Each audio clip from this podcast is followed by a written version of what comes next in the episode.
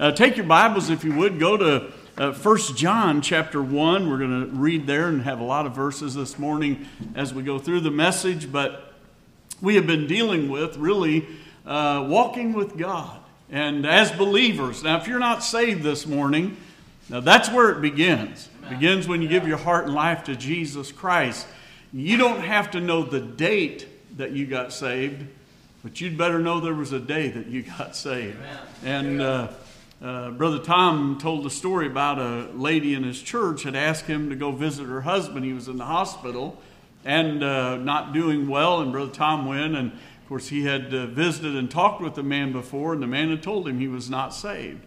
But uh, as Brother Tom began to visit with him in the hospital in uh, a matter of time, he had the privilege of leading the man to Christ. And the man said to Brother Tom, I want you to call my family and I want to tell them what happened. And so, sure enough, he began to uh, share with his family how that he had given his heart to Christ and he wanted them to know, I'm on my way to heaven because I've been saved. And a wonderful testimony. Lived uh, just not a long time after that and went out into eternity. Brother Tom said his wife had attended our church. She was not a member, and uh, she had some family that was a member. He said, One day I just was talking to her, and I said, uh, You know, uh, your husband had such a wonderful uh, salvation experience, even though it was towards the end of his life. And he said, I, I was just wondering, when did you get saved? And she said, I've always been a Christian. He said, Do what? Oh, I've just always been a Christian. He said, Well, was there ever a time? He began to try to, No, no. She said, I'm fine. I've always believed in God. Can I tell you, that's not going to take you to heaven. Just saying, I've always been a Christian. There better be a time. And uh, sadly, the day came that lady was uh, dying, and Brother Tom was called into the hospital. Her children were there, many of them uh, faithful uh, members of his church. They were standing around the bedside. And he said, all of a sudden, she opened her eyes and said, What's all this fire? And slipped out in eternity. And Brother Tom said, I don't know, but he said, It really overwhelmed me because all I could think about is she kept saying, You know, I've been a Christian my whole life. I've always believed in God.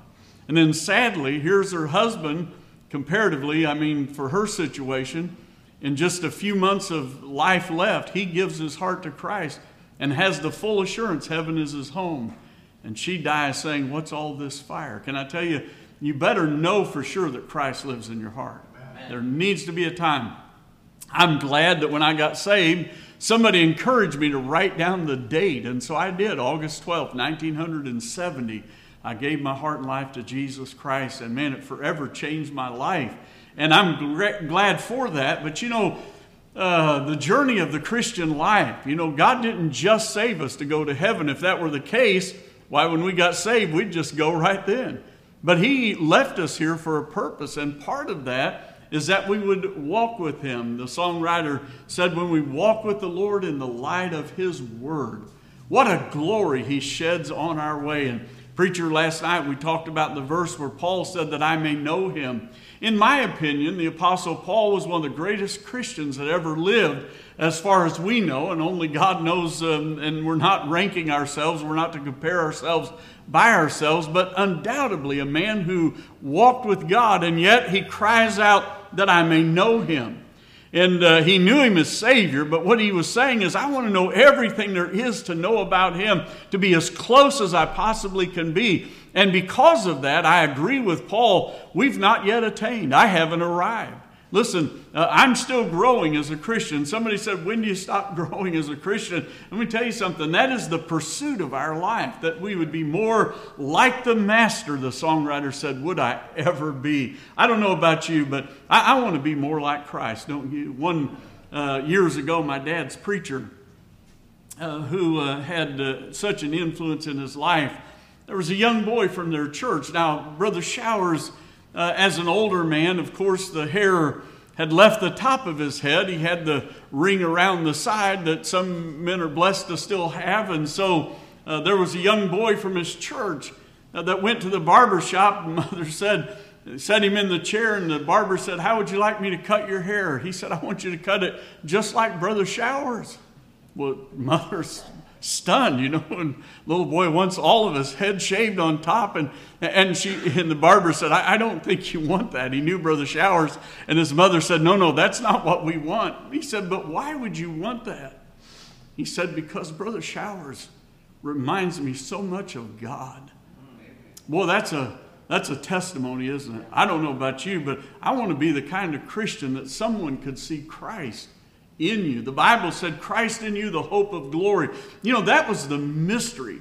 One of the many mysteries about uh, the Bible talked about, revealed truth, but the mystery that Christ is in you. Uh, Paul really helped us to understand when we get saved that the Holy Spirit takes up his abode in us, and it's Christ in you, the hope of glory. And because of that, we need to walk with him in fellowship day by day. Let's read 1 John chapter 1 and uh, verse 1. The Bible said, That which was from the beginning, which we have heard, which we have seen with our eyes, which we have looked upon, and listen to this, our hands have handled of the word of life.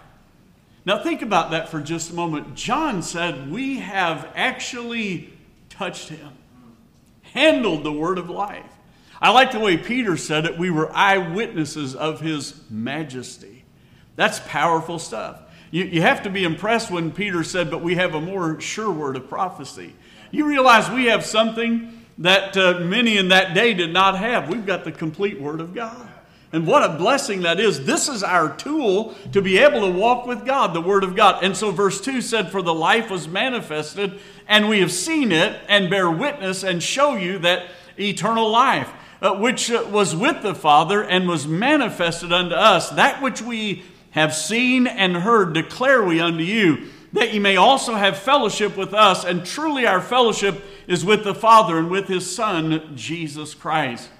In Psalm 89 and verse 15, the Bible said, Blessed is the people that know the joyful sound. They shall walk, O Lord, in the light of thy countenance. Man, that's the blessing of the Christian life, walking in the light of his countenance. Another verse in Psalm verse uh, chapter 36 and verse 9 said, For with thee uh, is the fountain of life, in thy light shall we see light. Why do Christians have an insight on things that the world doesn't have? Because we know the light of the world. He lives within us. What a blessing that is. Notice, first of all, this morning, the privilege of every believer. We are allowed to walk with Him. What a privilege that is. What an honor that is to be able to walk with Him and fellowship with Him. And when I say this, His presence is refreshing. Listen, uh, I said last night, I want to be the kind of Christian that when I walk in the room, uh, you know, maybe people are encouraged. Uh, I don't want to be the kind of Christian that walks in the room and all the lights go out and people are so discouraged. You, ever met the kind of Christian that, man, they're just uh, down in the dumps all the time? Hey, everybody has a bad hair day. Everybody has a difficult moment. But I want to tell you something, child of God, no one has any more right or reason to be happy than a child of God because you're going to live as long as God lives. You have eternal life. Listen, we're going to be together forever in heaven, and our worst day as a child of God is better than the best day that an unsaved man can have here on planet Earth. Uh, so his presence is refreshing to us. Psalm 16:11 said, "Thou wilt show me the path of life." In thy presence is fullness of joy. At thy right hand there are pleasures forevermore. The preacher mentioned, I think, in uh, the service either last night or the other night, here in 1 John 1, when he's talking about our fellowship, he said, These things write we unto you that your joy uh, may be full. Now, if God wants us to have fullness of joy, and he does, how do we get that? Well, it's right there. He said, I wrote these things you might have fullness of joy. In other words, God's saying the secret of having that life of full joy is to stay in the Word of God, connected in your walk with God. That's how we grow as a Christian. That's how we mature. That's how we get to know Him. Listen, as uh, we are uh, uh, privileged uh, to be able to have fellowship with Him, and think about this privilege. It is a, it is a, uh, His presence rather is refreshing. I mean, it's just such a refreshment. Think about this in the hour of crisis.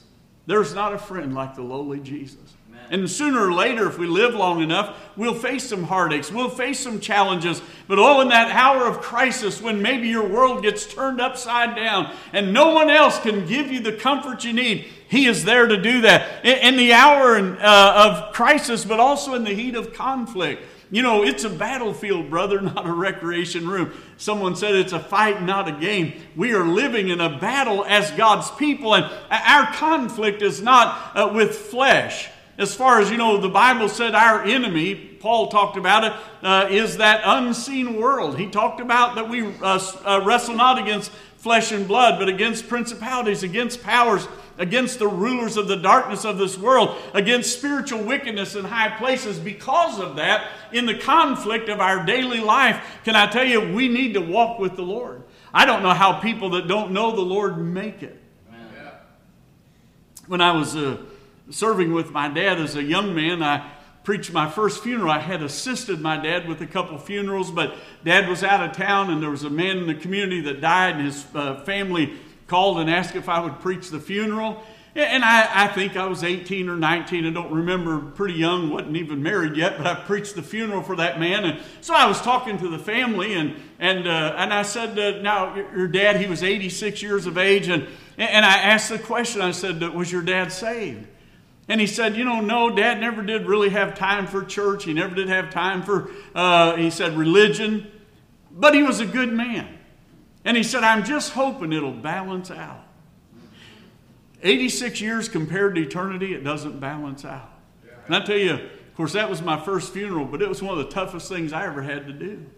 I couldn't lie to them, I couldn't give them false hope. All I could do is preach to the living and tell them what they needed to do to be prepared for that day. But I want to tell you something, it was harder to stand at that funeral and preach that man's funeral than it was to stand at my sister's and my brother's funeral. Why? And I preached my parents' funeral, and I preached my mother and father in law's funeral. And I'll tell you, there was a hurt and a missing, but not the same. I had comfort knowing that I'd see them all again because they knew the Lord. But that man died and went to hell and spent eternity and we'll spend eternity separated from God. So, in the heat of conflict, I'm glad for the presence of the Lord in, in the hope of our communion. Man, aren't you glad that we can fellowship with Him? Amen. You know what? How I don't mean this wrong, but how anemic we are. The Bible said we know not what to uh, pray for as we ought. I don't know about you. I've never felt like I've arrived in the arena of prayer. Last night we slipped out just pretty quickly. And the reason I did, we got fellowship a little bit after church, but uh, we had a prayer meeting last night with one of our dear ladies at our home church who's been diagnosed with cancer. Godly lady. And I'll tell you, uh, it was really interesting as we gathered there and had prayer in their home, and precious lady and God has already done some amazing things from when they initially told us she had cancer. They made it sound like there was nothing they could do for her. And, then upon the re examination, they said, Well, you know, it's not as bad as we had first thought. And then the next time she went, they said, Actually, uh, it's even smaller than uh, we first. Uh, uh, saw on the on the picture, and and uh, they said, you know, it's a. And by the way, her husband's a doctor. And uh, but here he, the specialists are saying, you know, something's going on, and now they feel like it's contained, and that you know that everything may go well. But you know what? We don't want to leave out the element of prayer. And, and you know, when you get to pray, and I don't know, but I've never felt like I've arrived as a prayer. I want to know more about how to communicate with Him. And I'm glad that He said, "We know not to, what to ask for as we ought." So we have the Holy Spirit who will help us and guide us and often make sense of our praying. And listen, God is interested in hearing the prayer of His children. And so, in His presence, it's refreshing, but not only that, His promises are reassuring. You know, Jesus said, Paul mentions it, I believe, in Hebrews 13 and verse 5. He said, I will never leave thee nor forsake thee. Be uh, content with such things as you have. For he said, I will never leave thee nor forsake thee. You know, that's such a word of comfort. Now, Miss Graham and I have been married 46 years. There have been a few occasions when I've had to leave my wife at home. I've made some mission trips with other uh, men, and she wasn't able to go on that trip, and I would go for a period of time. I left her, but I didn't forsake her. Uh, I made sure that she had groceries and you know money to get groceries and all the needs were taken care of so that there was not a burden upon her. But there was a period of time when I was not right there present with her. We traveled together in almost all of the meetings. Miss Graham is able to go with me, and I'm thankful for that. I, will just be honest with you. I like being around her. Amen. And uh, a buddy of mine, just a side note here, his uh, he said when they were early married, brother Hughes is in heaven now, but he said early in their marriage, him and his wife had a squabble. And uh, he said, uh, she told me, call me a cab. I'm going home to mother. I'm leaving you. And uh, so he called her a taxi. And she packed her bag and went out there to get in the taxi. When she went out and got in on one side, he got in on the other. And she said, What are you doing? She said, I told you I'm leaving you and I'm going home to mother. He said, I know, I'm going with you. She said, I'm leaving you. I'm going home to mother. He said, I know, I'm going with you. She said, Are you serious? I said, Yeah. She said, Well, never mind. Tell the taxi driver to go on. They gave him some money and he left. And, and Brother Earl said, How are you going to leave somebody that won't leave you? He said, Let me tell you something. You may think you're going to walk away from the Lord, but He said, I'll never leave thee nor forsake thee. Listen, there are some people that have left their loved ones, but and uh, and have uh, and forsaken them, like totally forsaken them. Or there's some that maybe have forsaken their loved ones, but they haven't left yet. But Jesus said, "I will never leave thee nor forsake thee. What a Savior we have. So we notice the privilege of the believer. 1 John 2 25 uh, said, And this is the promise uh, uh, he said, uh, This is the promise that uh, he hath promised us, even eternal life. What a promise we have. His promises are reassuring. You know, God designed us in a unique way. It's really amazing. God designed us to live until it's time for us to die. Did you know if somebody takes their own life, they have to superimpose, superimpose human will over divine will? In other words, God's plan is not for somebody to take their life. And I'm not preaching about that today, but suicide's never the answer. But can I tell you something? God designed us to live. That's why we've seen people in their last days of life, man, they just be so weak, and yet there's something designed in the body to want to live until it takes its last breath. And uh, God designed us that way. And yet He said uh, for the child of God, when you take that last breath, to be absent from the body is to be present with the Lord. What a promise we have. I'm so thankful for that. And then let me say, not only is His presence refreshing and His promises are reassuring, uh, but I would say also His precepts are rewarding. You know, we get in the Word of God. It does more for us than we can even realize. Someone said one day, Well, I've been reading the Bible and I haven't gotten anything out of it. And someone said, That's all right, it may be getting something out of you. You know, this book will really help us if we'll read it. Psalm 119, verse 4 said, Thou hast uh, commanded us to keep thy precepts diligently. In other words, I don't have to uh, fail to keep the things that God has given me in His Word. And if I do that, He goes on in Psalms 119, I believe about verse 6, and, and really reminds us that we're not ashamed. We're not, we don't have to be embarrassed. Uh, you know, I loved being around my parents. I, I'm a preacher's kid, and and my dad was a pastor, and, and, and, you know, I loved being around my dad, except when I was in trouble, but I loved being around my dad. And can I tell you that my dad's presence always helped things step up a notch? I mean, I may have had my moments, but can I tell you, when dad was around, it really reminded me hey, I, I, need, to, I need to behave. I need to uh, follow uh, dad's desires and his commandments and his and as long as everything was right, you know, in that area, man, our fellowship was sweet. And I thank God for the, the privilege of knowing the Lord. And the closer we get to Him through His Word, the more we're going to be in line with what He wants from us. Listen, uh, I, I don't think somebody said, well, Brother Graham, you know, you can get too carried away. I've had people say this to me, you know, if you're not careful, you'll get so heavenly minded, you're no earthly good. Can I tell you, that's never been a fear of mine. What I do get concerned with is sometimes I'm so earthly minded, I'm not much heavenly good. Amen. You know, we're headed for heaven. We ought to want to be more like the Master. We ought to want to follow in His footsteps and fellowship with Him. And when we get in there, Someone said, Well, Brother Graham, do you think because you live for the Lord, uh, you know, that you think you're somebody? No. But I think he's somebody, and because he's somebody, uh, listen, I just want to please the one who loved me and gave himself for me. I'll live for him who died for me. How happy then my life shall be. Listen, we ought to desire to want to please the one who loved us and gave himself for us. The Bible said in Psalm 119 and verse 113, Let thine hand help me, for I have chosen thy precepts. You know the answers for all my questions are right here in this book. Now, sometimes I have to diligently search and seek. You know, we want God to give us everything, and just by holding our Bible, and we, we got to do more than that. We, have got to search the scriptures. We need to find out, hey, Lord, what would you have me to do? And be careful, by the way, uh, that as we follow the Lord, by the way, the Holy Spirit of God is never going to lead you to do anything that's contrary to the Word of God. If somebody starts telling you, well, you know, I felt led of God to do this, or, uh, you know, I prayed about it, and, you know, I just, uh, I'm not convicted because, you know, it didn't bother me. Can I tell you something? We better find out what does the Word of God say? Because it's easy for us to excuse our sin by what we're comfortable with, but we need to find out what He's comfortable with, what pleases Him. And Lord, is this how you'd have me live? Is this what you'd have me to do? And so we see the privilege of the believer. But notice, secondly, a portrait of a believer. And I want to reference John himself. He is the writer, humanly speaking, of the uh, epistles of John and the Gospel of John. But I want you to notice something in the Gospel of John, chapter 13. Very quickly, Gospel of John, chapter 13, and verse number 23. Now, Jesus is with his disciples. And of course, this is as he's getting close to the time that he's going to go to the cross.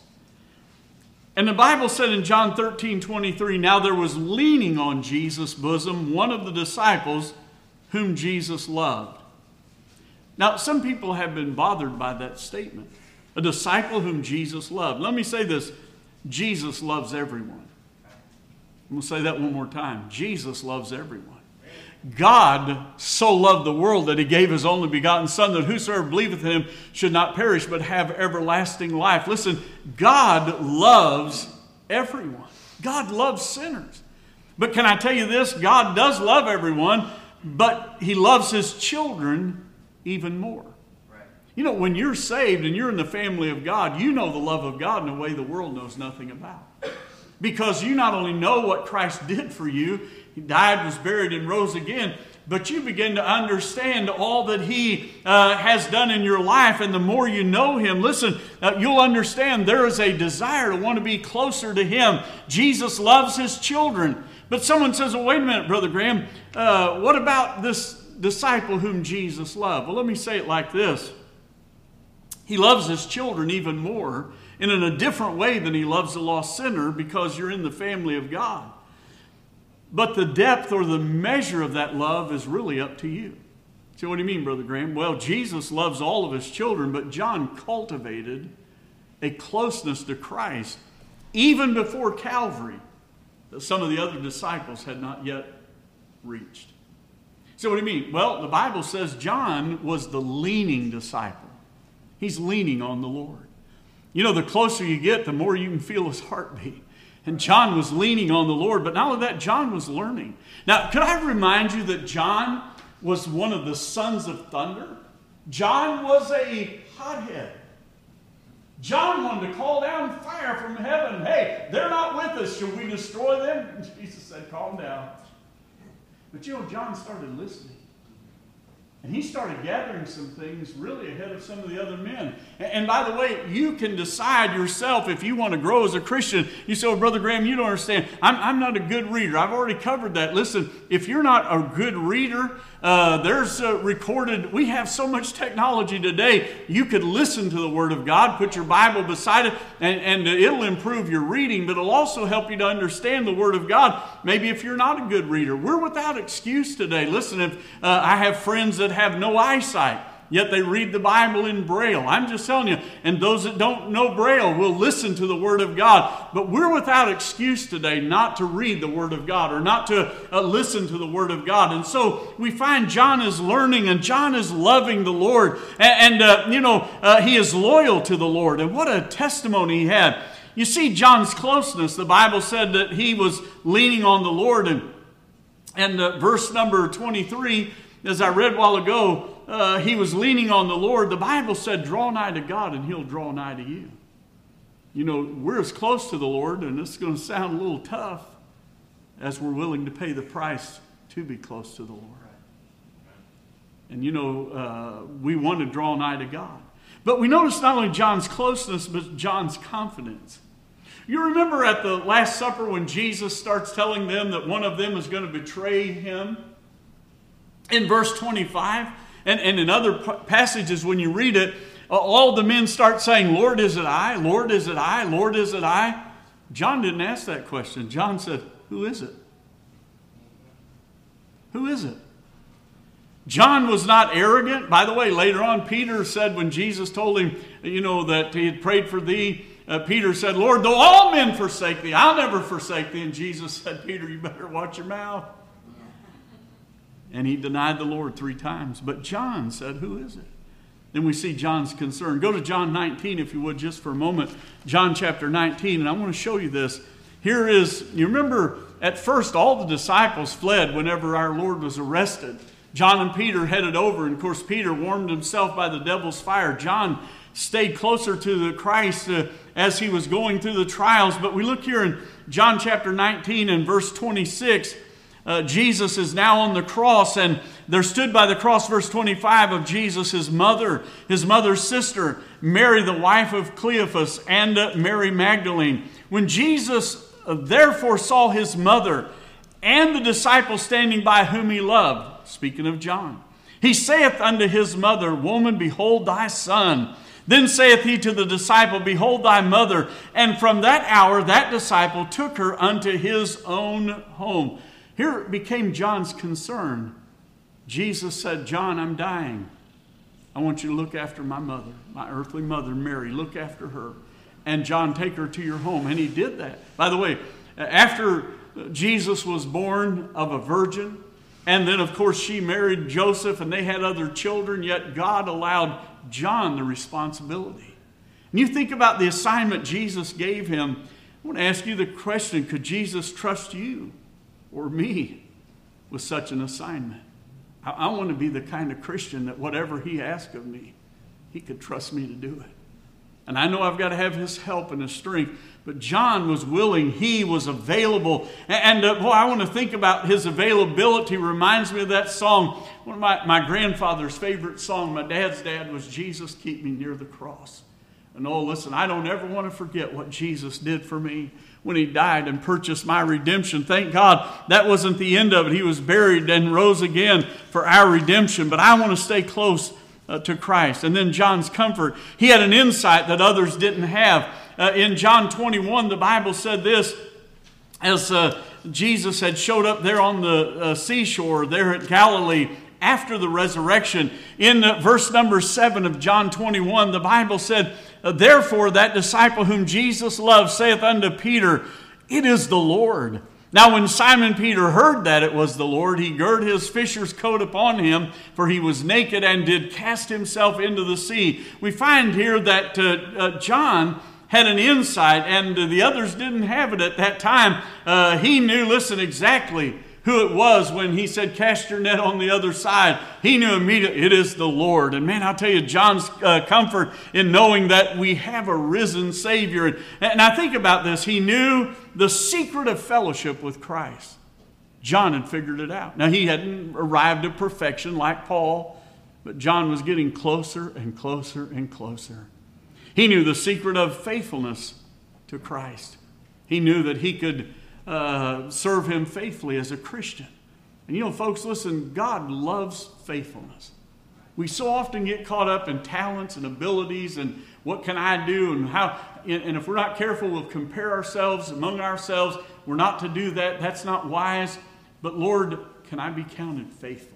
And I want to be there. I commend the church. I was telling our pastor last night after the prayer meeting how blessed I was this week for the faithfulness of the people to be here night after night. That tells me there's a hunger, there's a thirst uh, to want to walk with the Lord and fellowship with God. And that excites the heart of any preacher. I'm, I'm telling you right now, you have special meetings and you pray and hope that people, and I understand sometimes people are sick, things happen, but I'm so thankful for people who are faithful. That's where it begins, and that's where we grow in our faithfulness to the Lord.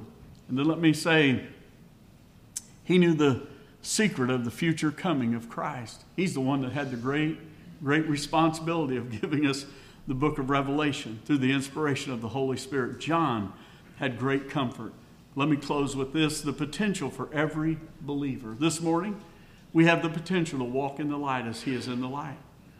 We have the potential, we can do that. How? By having a passion for the Scriptures and fall in love with the Word of God. Don't, don't just say, oh, that book's archaic, it doesn't apply to me today. This is a very applicable book. Listen, this book is as current as anything that there is in the world, and more so. This Bible is so available and is so accurate. I would encourage you, read your Bible and to ask God to speak to your heart as you read it. If you're saved, the Holy Spirit lives in you, and He'll show you His truth. And, not only is, uh, should we have a passion for the Scriptures, but we need a purity from sin. Listen, folks, we need to stay right with God. First John is all about the fellowship of the believers. And, and uh, I heard a guy preach and he said, First John 1 9 is not for believers. Well, let me tell you something. He's talking about we, he's talking about us. He goes on to say, If any man sin, he said, uh, now the goal is uh, that we don't sin. In fact, it's First John chapter 2. My little children, these things write I unto you that you sin not. Now, if John had ended right there, I said, Whoa, man, I really messed up. But he said, I, I write on you that you sin not. But if any man sin, we have an advocate with the Father. He's talking to believers. But not only do we have an advocate with the Father, but He is the propitiation for our sins and the sins of the whole world. God wants us to keep ourselves right with Him. And when you sin, listen, friend, don't just backslide and say, well, you know, I messed up, so I'm just going to quit serving God. Get right and get back in the uh, faithfulness to the house of God and then have a passion for the Savior. Fall in love with Christ. So I'm a little embarrassed. You know, I'm not embarrassed today. I've already told you I love my wife. And uh, you say, well, I, I, would never say that publicly. Man, I, I'll tell you, I love her. And I'm not ashamed. I'm not embarrassed. Listen, uh, somebody said, uh, I had a lady say to me, I don't like that term better half. And I said, well, maybe it's not true in every case like hers. But anyway, I said, but for me, she's the better half of this deal, no doubt about it. When I was a young man working in the garden with my dad, he gave me a lot of counsel. One day we were working in the garden and he said, You know, son, I can't tell you who to marry, but I can point you in the right direction. Let me say this when you find the will of God for your life, she will fit the picture of your life. Oh, that's a great statement. And then he said, and in your case, it'll improve the picture. But anyway, so. Uh, So that's why I like having her with me. It improves the picture. But anyway, no, I love my wife. I'm not ashamed. Hey, I want to tell you something. I love Jesus Christ. I'm not ashamed to say that. He's my Savior. He's my Lord. I want to please Him. And so I need to walk in the light of, of Christ. And we talked about that this week. I need to walk in love. Ephesians 5 1 and 2 said, Be therefore followers of God as dear children and walk in love as Christ also hath loved us and hath given himself for us an offering and a sacrifice to God for a sweet smelling savor. I need to walk in the love of Christ and let that love be manifested through me to others because of what Christ did for me at Calvary. And then I need to walk in lowliness. The Bible talked about in Ephesians 4 1 and 2 that we're to walk in lowliness. Listen, there's no place in the Christian life for haughtiness. There's no place in the Christian life for, you know, this uh, prideful mentality, I'm so great. Let me tell you something, friend. Without Him, we're nothing. And without Him, we can do nothing. And listen, uh, next year, if you don't even remember the name Ken Graham, that doesn't matter.